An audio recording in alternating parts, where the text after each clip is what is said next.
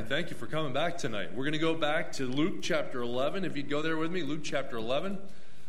I don't know about you, but it was it felt a lot chillier to me today than yesterday. And uh, you know, I've been in Florida, so I about a week ago I went out with my daughter and we actually snorkeled in the Gulf of Mexico for 30 minutes. I hate to tell you that, but uh, so wouldn't have been doing that today. Luke, Luke chapter 11. All right, let me switch to this mic. There we go. Yeah, kids are dismissed. Did we do that? Kids are out here? Okay, there they go. I see a bunch of them. All right, the rest of us get to stay. Luke chapter 11. We started a series last night, two parts, and tonight's the second part. Lord, teach us to pray. And we were observing how the model prayer that Jesus gave was really a template, a pattern, an outline for how to pray. And you know, when he said, uh, Could you not watch with me one hour? How do, you, how do you get there? Part of it is having a plan, program of action. And I will tell you, it's amazing. Satan will do everything in his power to keep you from praying. Remember, Jesus said, The spirit indeed is willing, but the flesh, it's weak. Yeah, and flesh doesn't like praying. Prayer is an interesting conundrum. And at one, on one hand, it just seems so passive. It seems like so impotent. And then on the other hand, it seems like prayer is omnipotent because, well, I like to say it this way prayer changes things because on the receiving end of prayer is God. You know, we often say prayer changes things. Well, it's God who changes things. Prayer is just our means of communicating with Him. But prayer changes things because on the receiving end of prayer is God. It's God who changes things. And as we go to God, uh, we see Him do in- incredible, exceeding abundantly above all we could ask or think. So He's teaching us here how to pray. And let, let's go back and read the four verses. It's a short section, and then we'll review just a little from last night. Verse 1 It came to pass, as he was praying in a certain place, when he ceased, one of his disciples said to him, Lord, teach us to pray, as John also taught his disciples. He said to them, When you pray, say, Our Father which art in heaven, hallowed be thy name. Thy kingdom come, thy will be done, as in heaven, so on earth. Forgive, uh, give us day by day our daily bread. Forgive us our sins, for we also forgive everyone that's indebted to us. And lead us not into temptation but deliver us from evil. So, Lord, teach us to pray. And he obliges them. He tells them, okay, here's your pattern for prayer. And that's what follows. So we, we started last night three of the uh, six key points that he gives. And the first one he mentions there, you say, Father, which art in heaven, hallowed be thy name. Anybody remember the first point last night? Praise, praise to God. Yeah, we started with praise. Remember, we went to Psalm 100, entered into his gates with thanksgiving and into his courts with praise?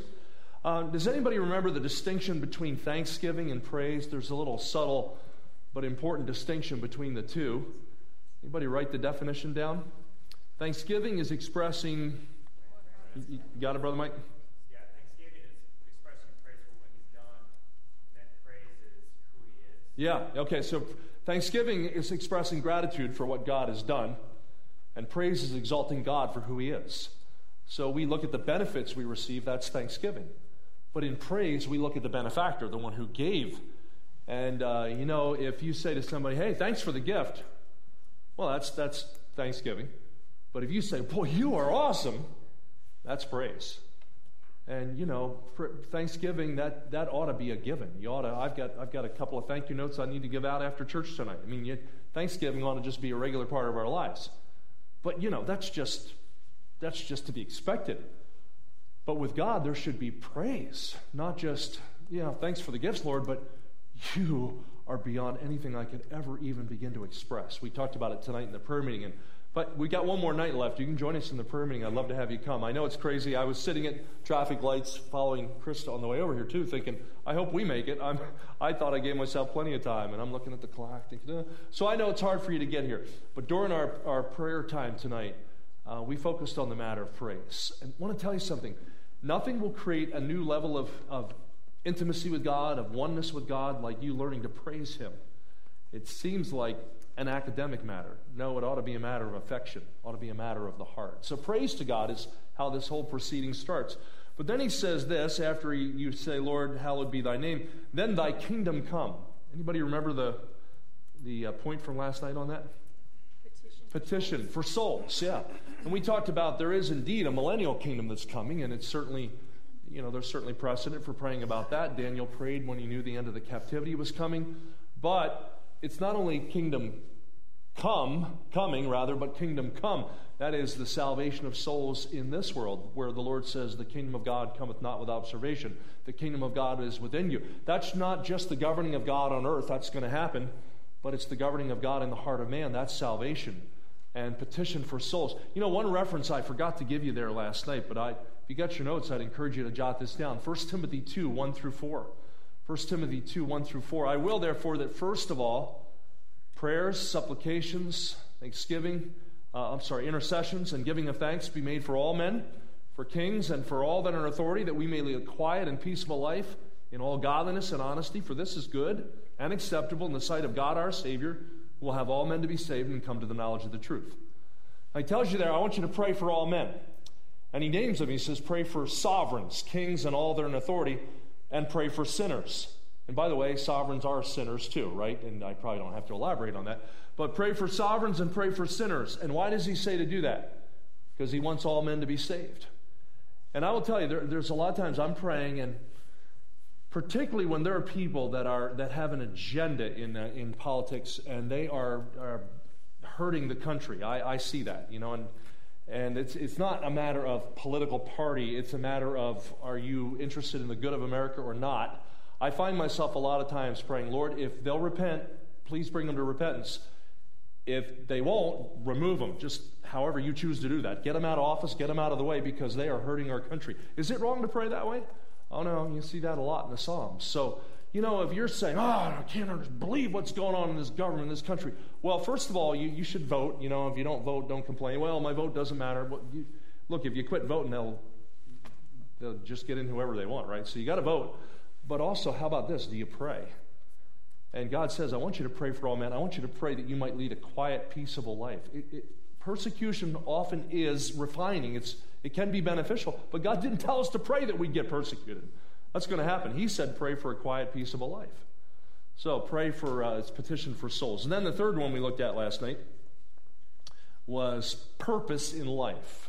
Remember? Thy will be done on earth just like it's being done where? In heaven. And how do you suppose the will of God's being carried out in heaven? Perfectly, uncontested, right? What if God's will were being done in your marriage or your business or your church business meeting the way it's being done in heaven? Well, I mean, there'd be no pushback. It would be just perfect. He says, pray for that. Purpose in life. I have been praying since my kids were little. Lord, please use my kids in your service somehow, however you choose to do that. Would you, you said to pray that you'd call forth laborers. How about our family? Would you use us? And uh, it's not wrong to ask. I, am not going to call my kids to ministry. That's not my place. But I'm asking God to call them. He says, Pray the Lord of the harvest that He'd send forth laborers. By the way, my dad was a general contractor, and then he worked at Home Depot after that. And I knew this my dad was every bit as directed by God into his secular work as I was into, into evangelism. Uh, he was saying, Lord, whatever you want me to do. It's not the, uh, the job you end up that makes it sacred, it's whether you're going to say, God, what do you want me to do? That's where he wants all of us. Some of us will be in business and some of us will be in Bible ministry. And, but the key ought to be God, what do you want with this life? I, I'm yours. So, purpose in life, may your will be done in my life. That brings us now to verse number three. And notice, give us day by day our daily bread. What P do you think I might use in my outline here? Provision, yeah, provision of needs. This is number four then. Provision of needs. I want you to jump over to Matthew for a minute, Matthew chapter 6. I had an experience today that's been rare in my life. I was uh, on a Zoom call with a financial planner. And the reason I say it's rare, we have lived all these years, you know, hand to mouth, God's hand to my mouth. Uh, I, I'm not in what I do for money. So, you know, I, Tozer Ministries is a 501c3, it's a nonprofit, and we pay ourselves a little bit out of that, and it's not much. And so we never, we never, I'm not in it to get ahead. But my mom passed away last year, and my dad had put money in some investments, and so now I'm, I'm coming into some means, and now, oh, okay, I've never had to work, think about all those kind of things. So I'm, uh, I've been on the phone with um, Zoom call with financial planner and thinking about how to invest and how to prepare, like a lot of you have done. And I was thinking of these principles as I was sitting down going through that process today. It's Matthew chapter 6, and I really like the fact the financial planner I was talking to today says we, we want to honor God's values. You know, we want to we want to invest with eternity in view.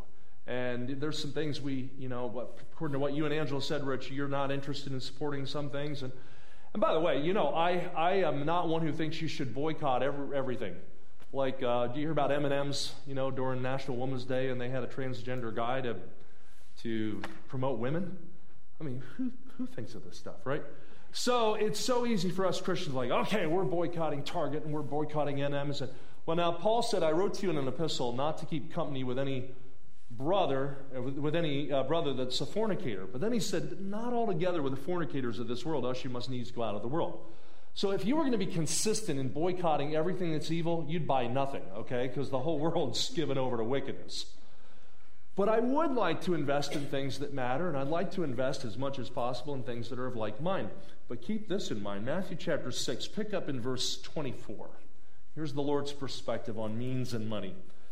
No man can serve two masters. Either he'll hate the one and love the other, or else he'll hold to the one and despise the other. You cannot serve God and mammon. Okay, so what's mammon? That was the term for the God of materialism, the God of money. Verse 25, therefore I say to you, take no thought for your life, what you shall eat, or what you shall drink, or yet for your body, what you shall put on. Is not the life more than meat, and the body than raiment?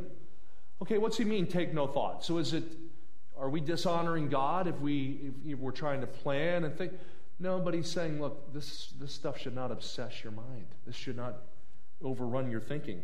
Verse 26, behold, use the birds as an example. Behold the fowls of the air.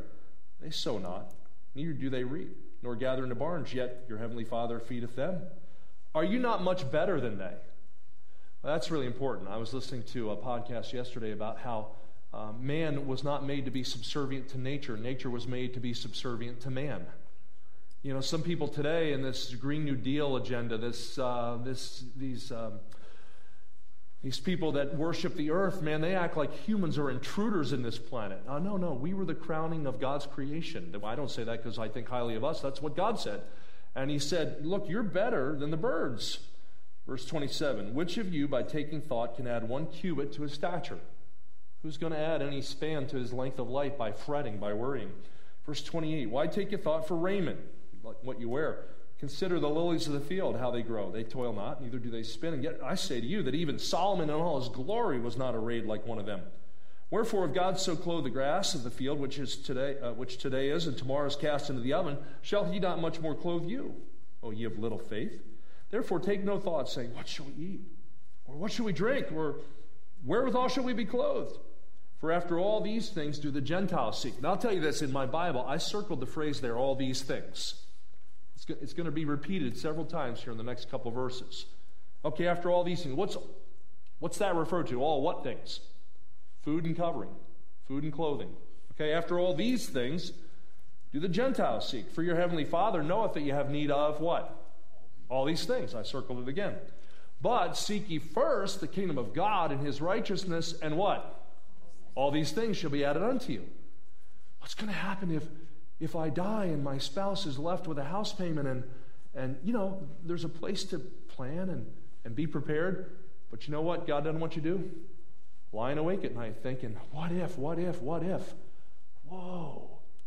If you seek Him first, His kingdom, His righteousness, guess what? All these things shall be added unto you. Verse 34 Therefore, take no thought for the morrow, for the morrow shall take thought for the things of itself. Sufficient unto the day is the evil thereof. So, God's view of money, God's view of means is it's a tool. It's a tool for taking care of you, it's a tool for taking care of your family, but it's also a tool for honoring God. And I want to tell you, though my message tonight is not primarily about giving, I want to tell you the surest way to financial security in your life is to be a giver. God loves a cheerful giver. I don't think we should give so that we're financially secure. We should give out of love for God, but He promises this Given it shall be given unto you, good measure, pressed down, shaken together, and running over shall men give into your bosom. Luke 6:38.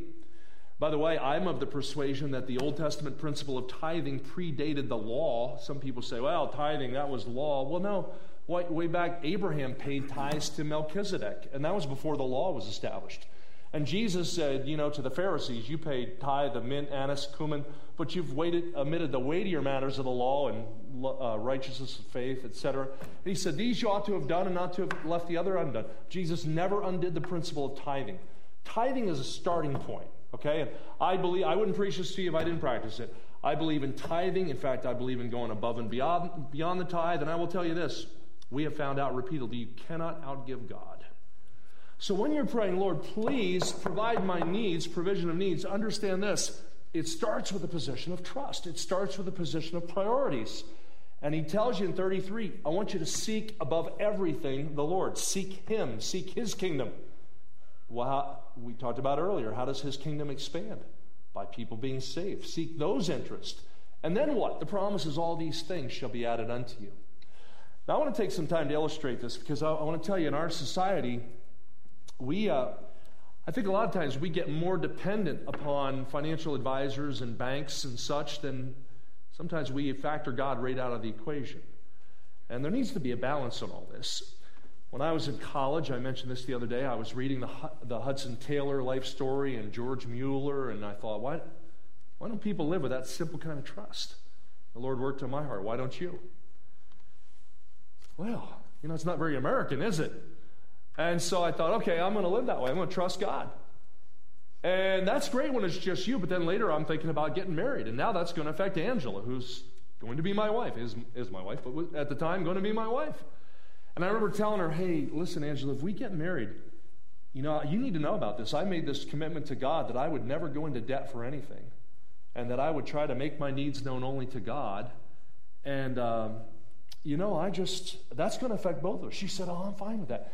Angela's dad, Lars Westberg, was an evangelist for 35 years. And uh, he was a pastor before that, and they live now, retired down in uh, Florida. And she said, You know, I learned to trust God as a, as a girl.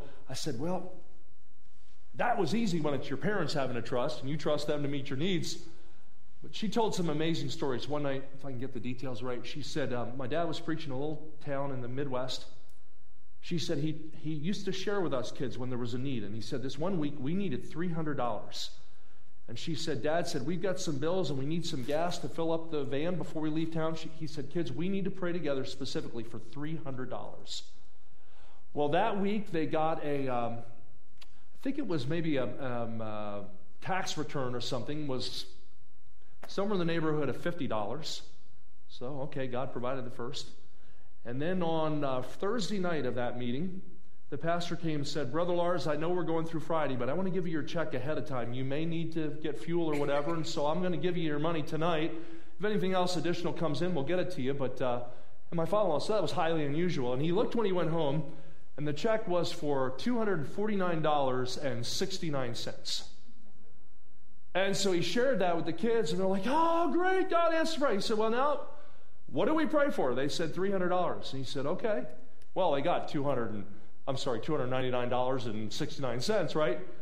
And my father-in-law said, but listen, you know, let's just see what God does. Friday night, a little boy came up to my father-in-law. He said, Mr. Westberg, God told me to give this to you, and he handed him some change. And my father in law didn't even look at it. He said, Oh, son, he said, they already took the offering. He said, Why don't you keep that and buy a pack of gum or something? He said, Mr. Westberg, God told me to give you this. He said, Well, thanks, son. So he put it in his pocket, didn't even think about it. When he went back to the trailer that night, he did what I do all the time. I'll, I'll empty my pockets, you know, so I've got mints and I've got stuff like this. I'll throw on the counter. And my father in law threw this stack of stuff on the, on the bed, and all of a sudden he started shouting. He's having a big glory fit. And the kids all came in and said, Dad, what is it? He said, Look right there. And he pointed. And there was a quarter and a nickel and a penny. How much? 31 cents. And he said, How much did we ask God for? $300. And God provided. And my wife has told that often when she doesn't like speaking in ladies' meetings, but she does it occasionally. And uh, she'll sometimes share that. And she said, I learned as a girl to trust God. Well, we, we got married. We moved up to um, Kansas City. We joined Eagle Heights Baptist Church, and we we were asked if we might teach in the Christian school there.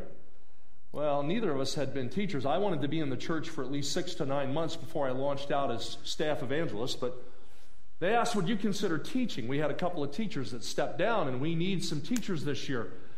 And I thought, I don't know anything about teaching. My parents had told me, though, you know, you never tell God, I won't. You say, I'm Lord, I'm willing. Have you, all, have you ever told God you won't do something? You know, I will not be a missionary. I'll never live in Africa. Guess what you'll probably do? Now, I, I, will say this. I have been telling God for years that I will never be a millionaire. So far, He's let me live that dream out, okay? But other than that, you don't tell God you won't, right? So I remember saying, all right, I don't, I, I'm not saying I would never be a Christian school teacher, but man, this seems like out of my comfort zone. So we prayed about it, and I said, what do you need for teachers? They said, well, we need an English teacher, and we need a computer and a typing teacher. Well, my wife had been a secretarial administration major in college. And I had a, had a pretty strong background in English. And so, and they said, oh, we also need a guy to teach Bible. Duh. And uh, seventh grade math, that's about the only level of math I could handle, right? So I said, well, we'll pray about it. And sure enough, the Lord impressed on our heart to do it. So let me, let me tell you what happened. We, uh, we agreed to do it. We moved up to Kansas City in um, August of 1993. And now we're going to be the rookie teachers at Eagle Heights Christian School. Well, I hadn't even asked about the financial package. That was of no consequence to me. I don't care about the money. I'm there to serve God. Well, I didn't realize that Christian school teachers don't do what they do for money, okay? Uh, they do it because they love God, and that's about it.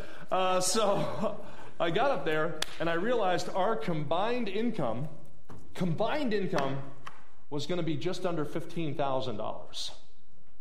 Now, even in 1993, that was not a lot of money. So I thought, okay, I got to put together a budget, got to figure out how we're going to make this work. So I got out the paper, and our rent at the time, now you'll laugh at this, but rent in this little tiny apartment with flat paint on the walls, it's like 350 bucks a month. I know we'd all die to pay 350 now, right? But 350 bucks a month. And so I got, okay, rent. The very first thing I always factored in tithe. First check we would always write, we tithe to the Lord. And then rent, and then food budget. And I'll tell you, I whittled it down, whittled it down. I could not make the budget work, try as I might. So the only area that was flexible was food, and I kept saying, Angela, can we whittle the food budget down?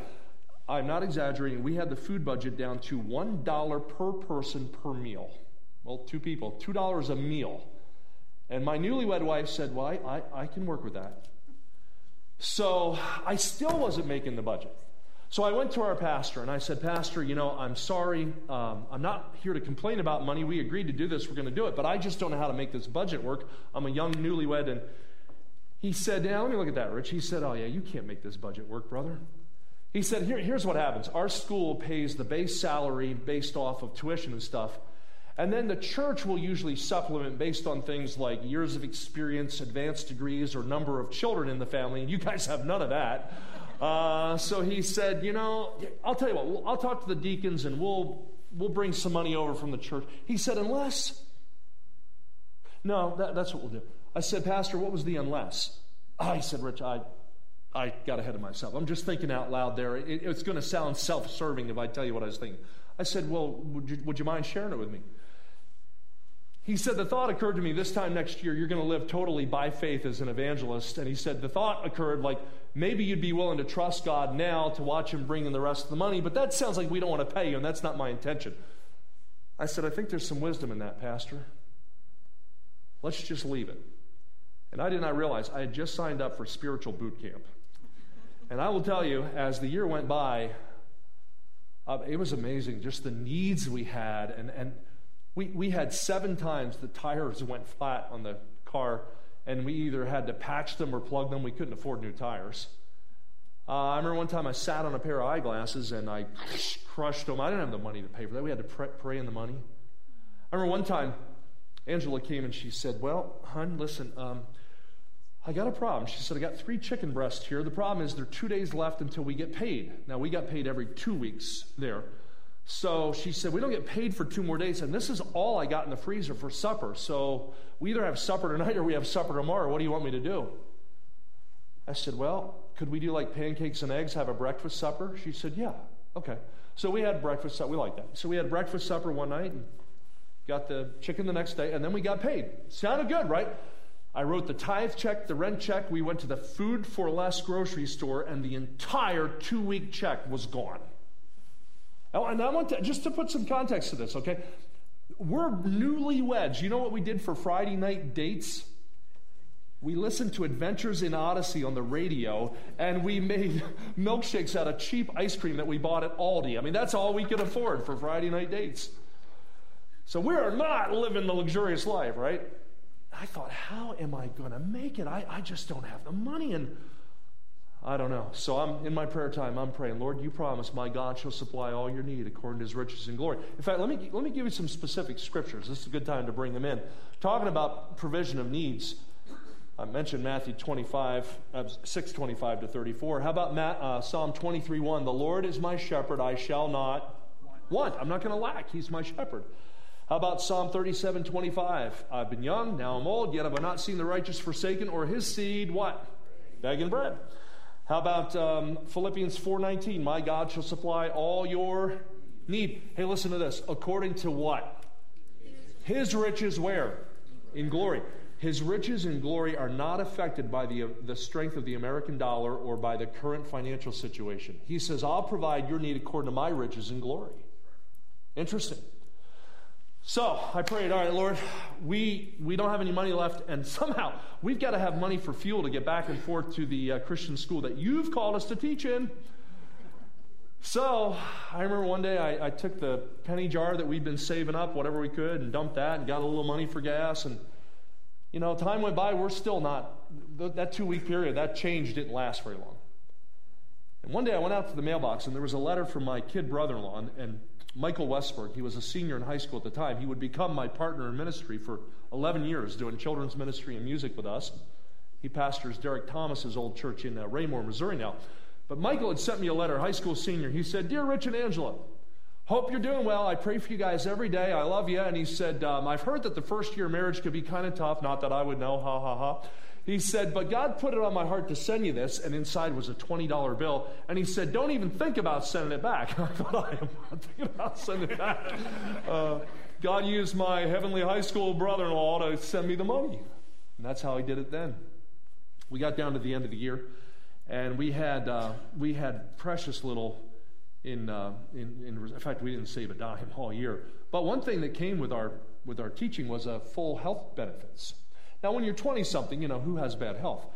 But it did include dental stuff, so we decided, well, let's go to the dentist, get our teeth done. That morning, as we're about to go to the dental office, I had just put the, the check to the landlady in the box at the apartment complex.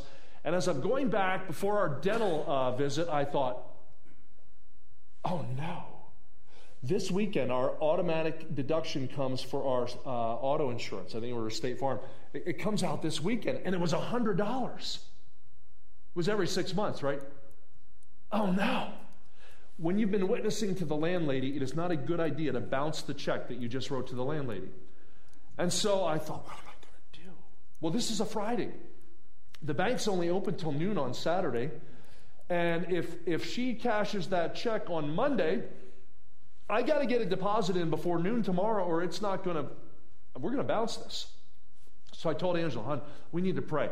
I, I, don't know how we're going to eat this money, but we got to get a hundred bucks. And so uh, I remember we went to the dentist and we're, everything was good. We came out. I looked on the ground and there was this, this bill rolled up. I thought it was one of those um, Ray Comfort million dollar bill tracts, you know. I reached down, I picked it up, and I unfurled it. It was a $100 bill. And I remember saying to Angela, I don't, I don't know if this is provision from God or a trap from the devil, you know, because this isn't my money. And uh, she said, What are we going to do? I said, well, I don't know. Let's go, let's go talk to the receptionist. So I asked, Did anybody lose any money? She said, How much? I said, That's for you to tell me. If you can tell me the amount, the serial number, where it was minted. No. Here's my phone number. I said, Look, if anybody claims to have lost any money, have them call me. If they can identify the amount, I'll return. You know, nobody ever called. I, I always wonder, how did it get there? Did it float down from heaven? I, probably not. Probably some dentist walking out to his Porsche dropped small change, and I've got, I don't know how it got there. But you know, the amazing thing is, God put the money there right when I needed it. Oh, by the way, He's never done it that way since either. So don't go looking around like, okay, Tozer said to pray for 100 bucks. Where is it, God? We don't know how He's going to do it.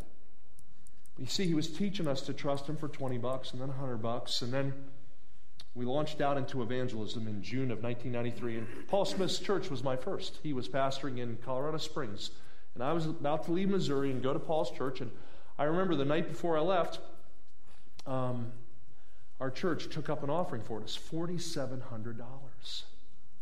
Incredible. And so I thought, hallelujah. I, made, I, earned, I got more in an offering than I had saved. You know, I didn't save anything all year. So, wow. So the next day we open up a savings account. That was great. We come back to the church office. We're going to pray before we head off to Colorado. And the pastor says, Hey, there's a widow in the church wanted you to have something. And he hands me a check from her for $11,500. I thought I should have been an evangelist a long time ago. What's, what, what was I thinking? Well, to be, to be completely frank about it, that was, that was the last any significant money would come in for the next four years. But I went back to the bank and I made a deposit. They must have thought I'm a drug dealer. I'm coming back every couple hours with this big money.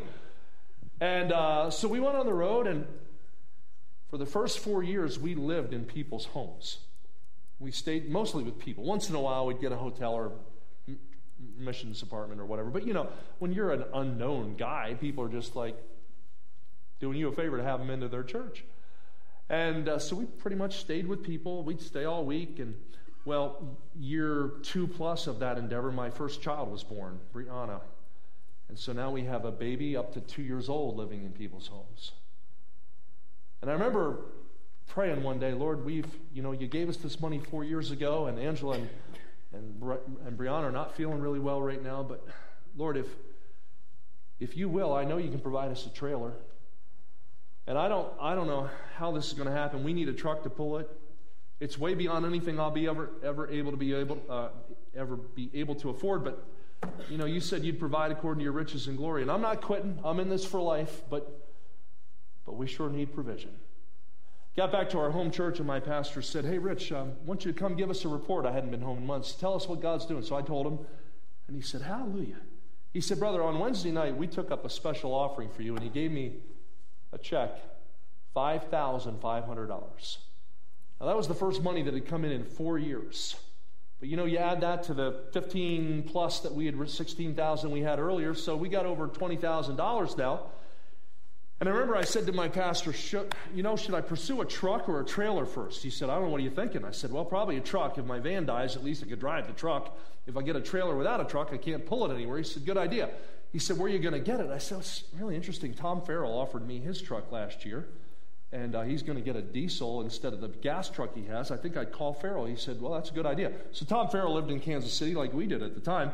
So I called him up, Brother Farrell, Rich Tozer, how you doing, brother? I said, doing great. He said, um, or I said, hey, any chance you still have that truck from last year? He said, I got that truck, brother. Are you interested? I said, yeah, I think I am. I, I, let me tell you what happened. He said, hallelujah. And I said, well, I appreciate getting excited. He said, you don't know the half of it, brother. He said, just yesterday I was talking to God about you. He said, Lord, Rich Tozer wants to buy my truck, and, and he and I both know that he's trusting you for the money. I don't know when he's going to get it. But if you want him to have my truck, would you just prompt him to call me this week so I won't sell it? I called him the next day with the money in hand. So I bought Farrell's truck. And he said, Rich, you can park it at my house if you want. I know you don't need it for now, and we'll just keep an eye on it at the house there. And he said, somebody's here. And so, so I even had a place to park it. So my pastor and, and um, deacons had a meeting with us. They said, All right, you've got your truck. Now, Angela needs a trailer. I thought, Angela needs a trailer. Yeah, we, yeah, that's the truth. We all need a trailer.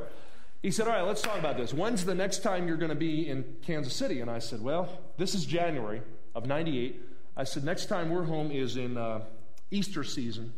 We'll be here for two weeks. He said, And then when? I said, Not, not till Christmas. We're out, we're booked. He said, All right. Gentlemen, we're going to pray that God gives Rich and Angela a, tra- a trailer by mid April. I said, Pastor, not, not uh, meaning any disrespect, but so, so am I to understand? We're just going to tell God, God, we need you to give us a trailer by April. He said, Well, let's think about this. Who gave you your schedule, Rich? I said, Well, the Lord did.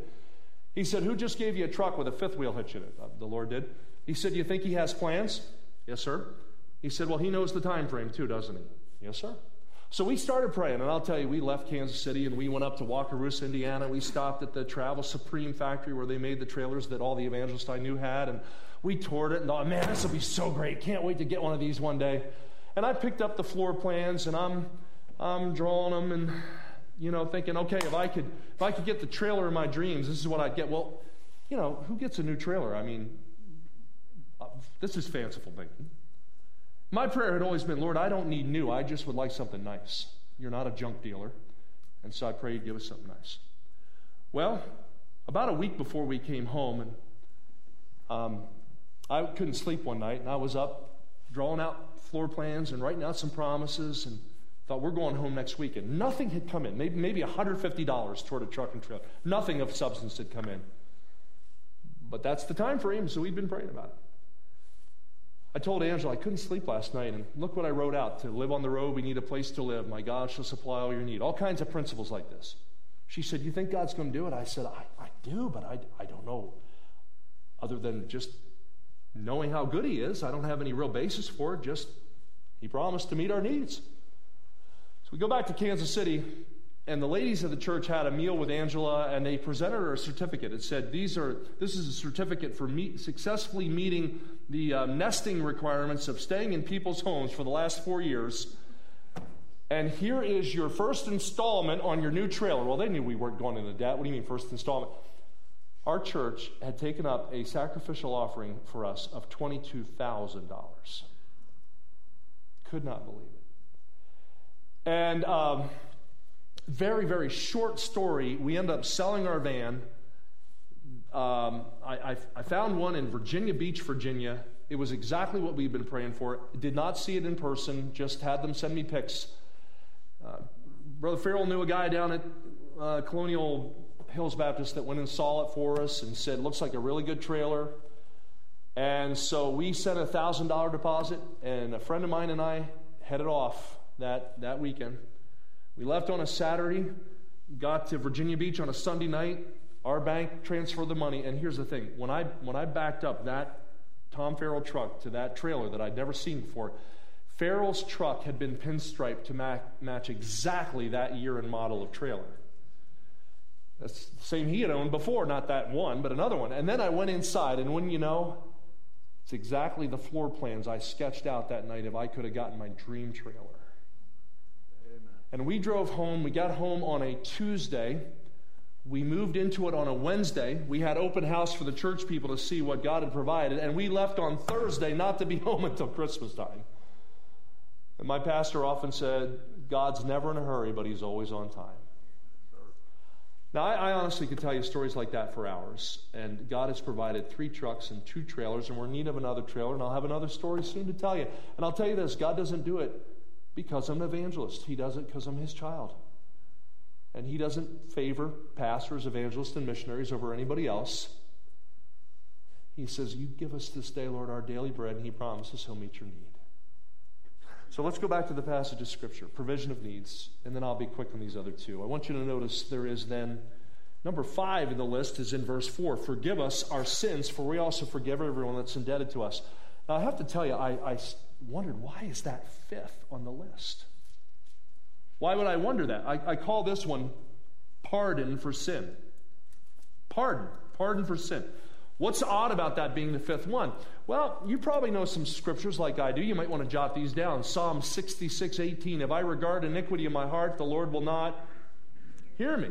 Yeah. What's the word regard mean? We, people used to sign letters, you know, kind regards. That means with fondness of thought. If I regard, if I coddle, if I show fondness for sin in my heart, the Lord won't hear me.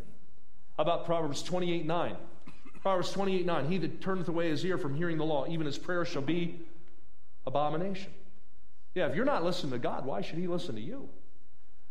Uh, so I thought, wow, man, that praying for these needs, but uh, man, if I number five in the list, wouldn't sin be a hindrance to that? Well, look at Matthew 5 for a minute. Matthew 5, verses 23 and 24. I could quote it to you, but I'd like you to see it in your Bible. Matthew 5, 23 and 24. Therefore, thou bring thy gift to the altar, and there rememberest that thy brother hath aught against thee, leave there thy gift before the altar, go thy way.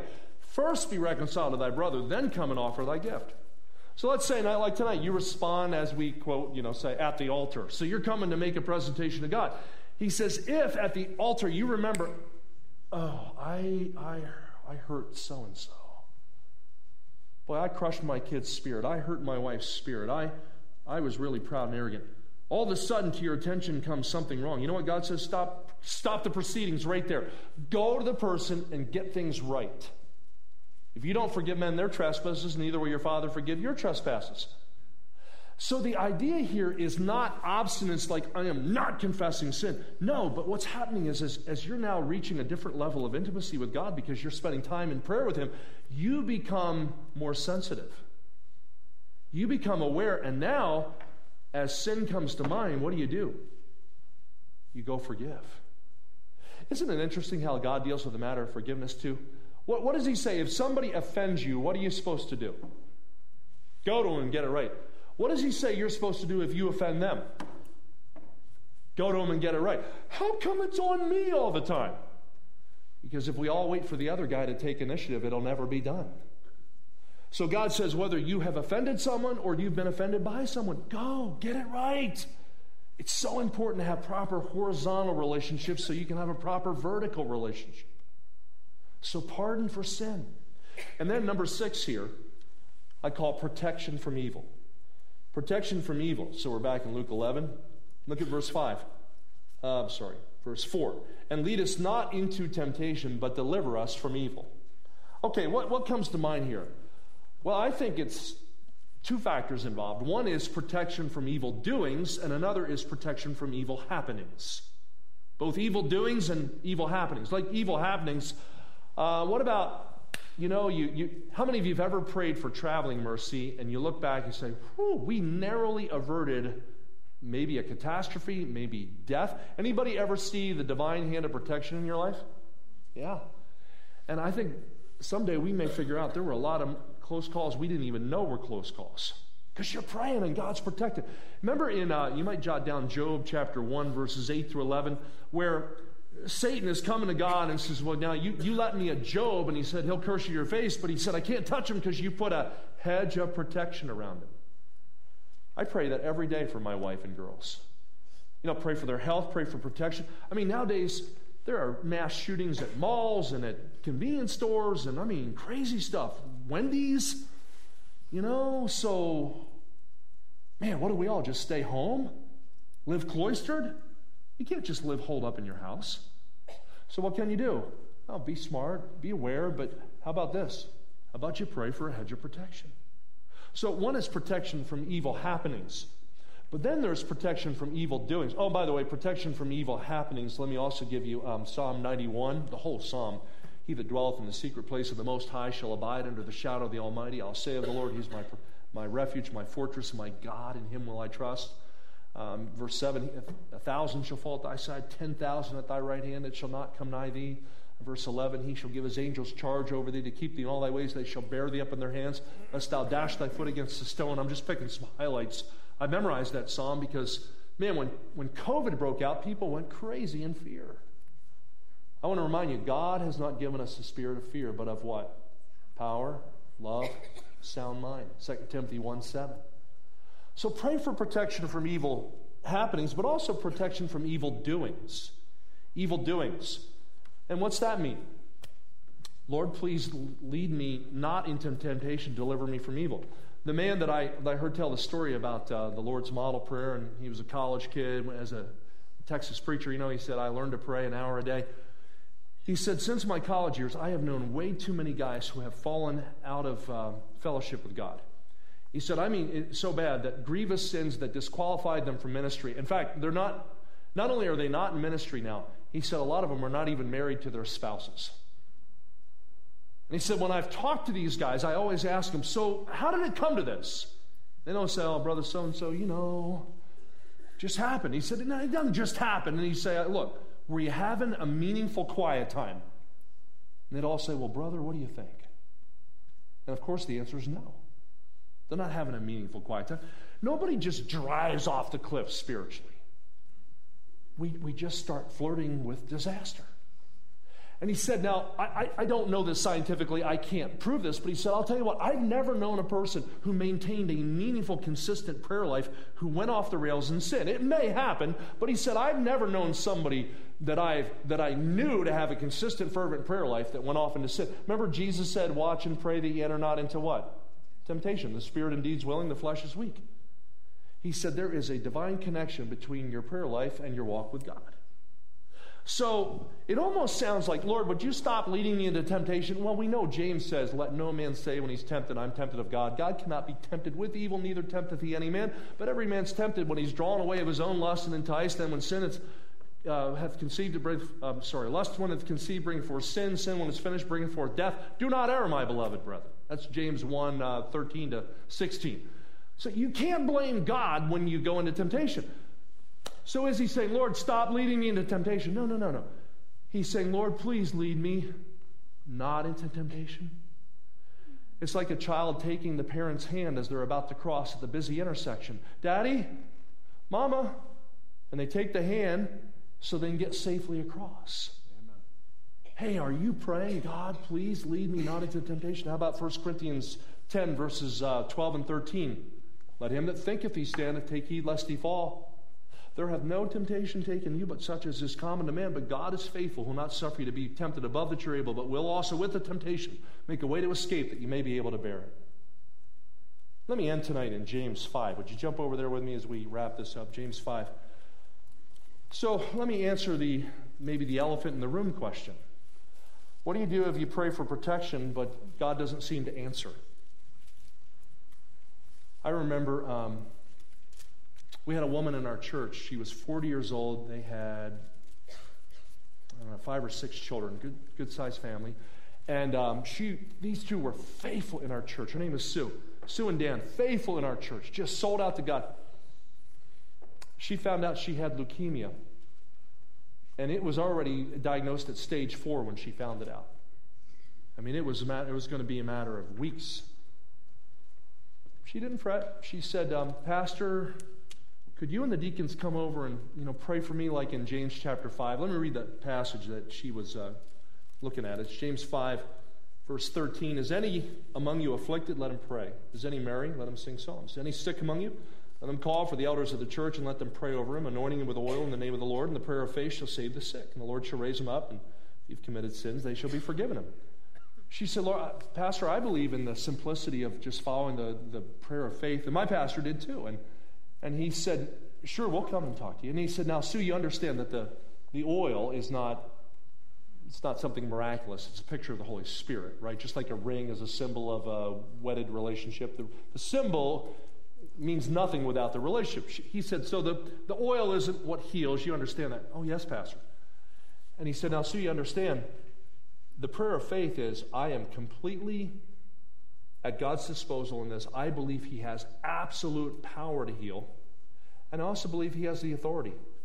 And, and if He chooses to do otherwise, we'll trust Him no matter what. He said, You understand that, right? She said, I do, Pastor. He said, Sue, do you believe that God can heal you just even though the doctors are saying there's no hope? She said, I sure do. That's why I'm asking this. So the deacons, pastor gathered around her. They took a little cruse of oil, prayed over her. It was nothing mystical, it was just to honor God's principle. Three weeks later, Sue died. What about that? Well, let me just tell you. We had two other women in our church also had cancer, and God completely healed him. In fact, I remember when my daughter was uh, one year old Heather, my middle one, and Angela and I were supposed to be going on a trip to Israel. Tom Farrell was leading a trip to Israel, and we were going to go, and Jimmy DeYoung was the, the host over there. And I was so excited. I had traveled internationally as a single guy. Now my wife's going to go with me to Israel. This is going to be fantastic. And two nights before we left, my daughter Heather came down with su- such a bad um, dehydration from a fever that she's at Sacred Heart Hospital in, in uh, Pensacola, and she's on IV, and it's not looking good. So I remember we, uh, we were members of the church in Kansas City, but that's so far away. So I called Pastor back home and said, hey, listen, I'm here in Pensacola. And Pastor Shetler had been my pastor before, and Don Smith, who was at Emmanuel Baptist in Mechanicsburg, is now down on staff here. He had been my pastor before. Could, could our church authorize these men to come and follow the James 5 principle? And they're like, sure, absolutely. So we called Pastor Shetler and Brother Smith, and they said, we'd be more than happy to come. And they came, and we went through that process. And I'll tell you what, the next day, my daughter was fine.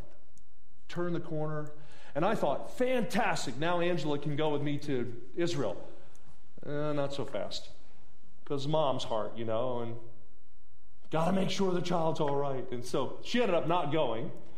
And uh, that was a great lesson in a mother's love for a child. And, and I learned a lot through that too. But I say all that to say, what is it with the James 5 principle? If, if, if you understand it like I, am portraying it there, is it, uh, well, you know, if you have enough faith, you'll get healed. Well, let me ask you this. When, when Paul sought the Lord three times for the thorn in the flesh, what did God say to him? No, he gave him an answer. He said, No, because my grace is what? My, my grace is sufficient. My grace is sufficient for thee. My strength is made perfect in what? Weakness. And so, what was Paul's response? All right, I'll glory in my infirmities. The power of Christ may rest upon me. You see, the prayer of faith is I have absolute confidence that God can do this without any human help. But the simple act of trust is if He chooses not to do it, I trust Him even if I don't understand. The prayer of faith saves the sick. But by the way, what happens to the person who dies like my mom died last year of cancer, 77 years old? You know what I tell you about my mom? She's in better shape than she's ever been. She's with the Lord, absent from the body, present with the Lord. He wants you to come with absolute confidence. He also wants you to come knowing that you're not omniscient, He is.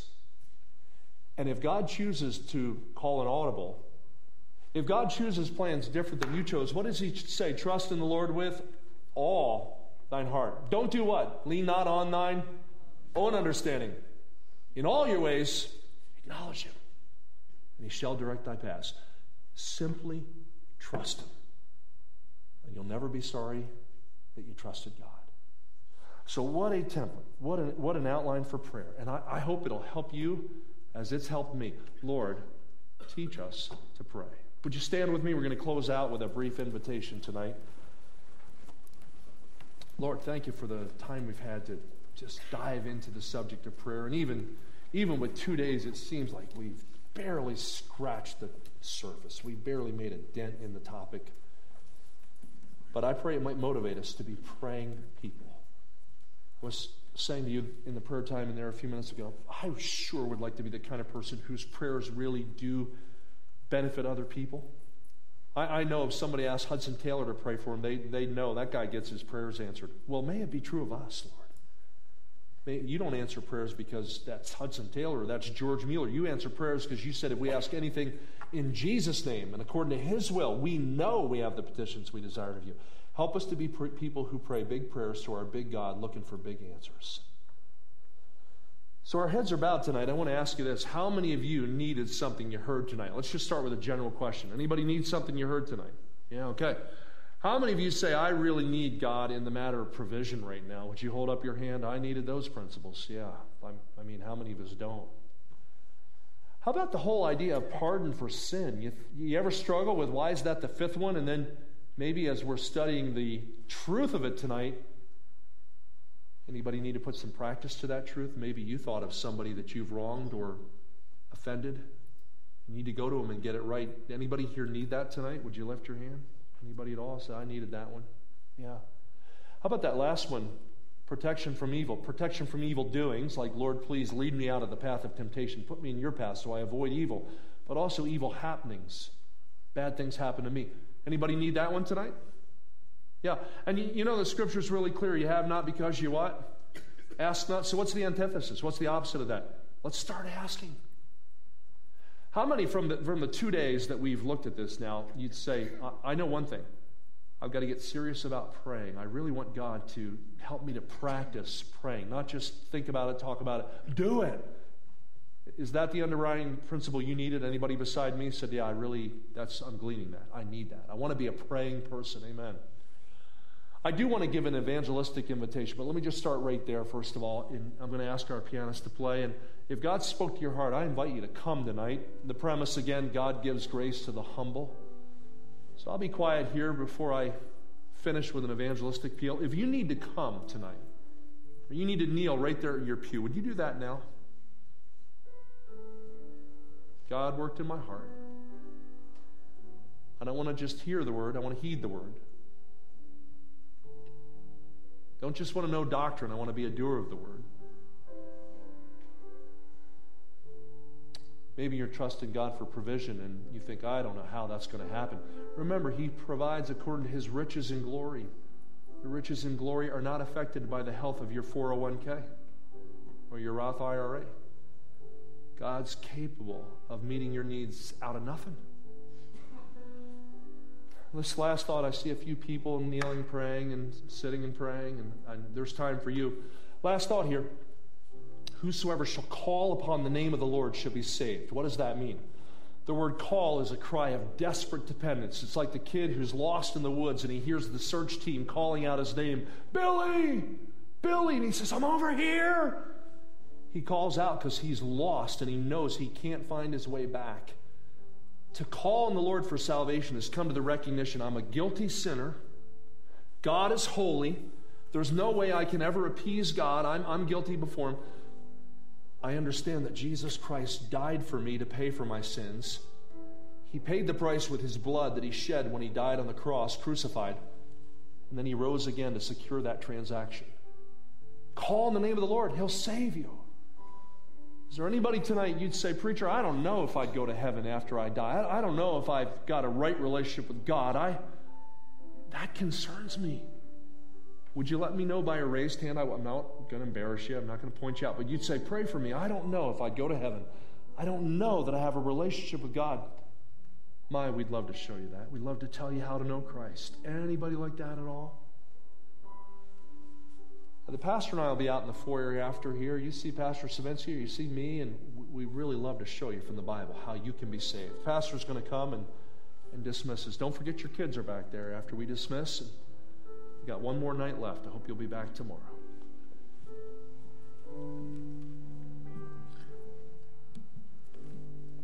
Our Father, as we dismiss the service, we leave the invitation open. And as Brother Rich just mentioned, we are available, whether it's to sit down with the Word of God and to answer questions, to show somebody the way of salvation, to pray with them through those needs. Uh, Lord, it is our desire to be a blessing and a help spiritually to these people. And so, Lord, we pray for your help for them as you work in their lives, and for us as you work in our lives, and as you would equip us to help them. And thank you, Lord, for the Word of God that reveals to us our needs, reveals to us your promises and your character so that we can have hope. We rejoice in these things in Jesus' name. Amen.